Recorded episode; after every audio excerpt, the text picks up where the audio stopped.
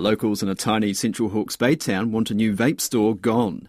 A petition delivered to the council calling for the closure of the shop in Otane has gathered 500 signatures. But the shop owner says he's just trying to make a living.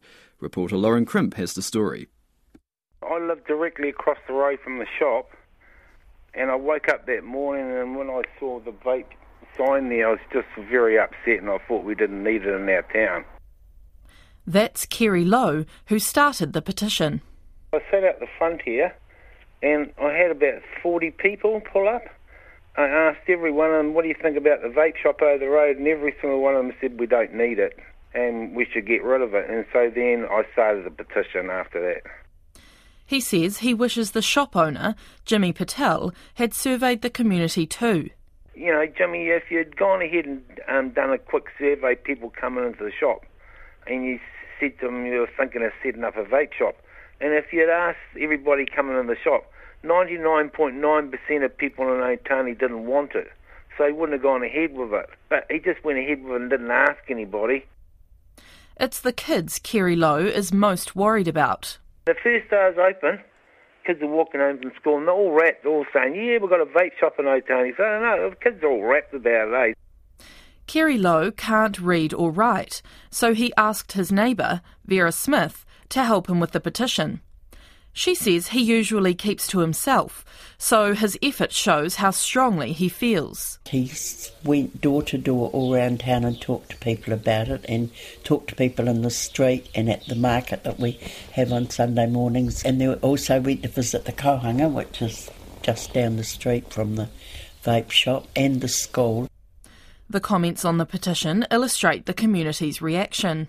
Keep this away from our young people. Our tamariki don't need this.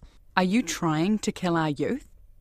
But store owner Jimmy Patel says he's doing what he can to keep kids' eyes off the vapes. We are very particular what and whom we are giving the vape.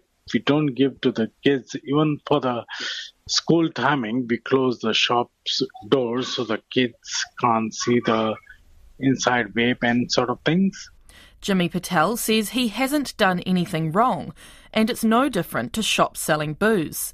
While he sees where the community is coming from, he says he's just trying to keep his business afloat. We understand, but uh, what can we do? Like, there's always someone to moan about something. We can't keep everyone happy, you know. Mayor Alex Walker has received the petition but says there's not much council can do about it. At the community level, where these impacts are being felt by families and by schools in particular when it comes to young people, um, there's no contribution to that decision making, and so these outlets uh, can, can really be anywhere. She wants that to change. We would like to understand how government thinks they can play a role in helping us with this issue. It could be uh, looking at how we could have legislation like our liquor licensing outlet legislation that helps communities have input into those decisions about where they're sold. While local MP Catherine Wedd can't promise that, she says she's aware of the petition and wants to hear from the community.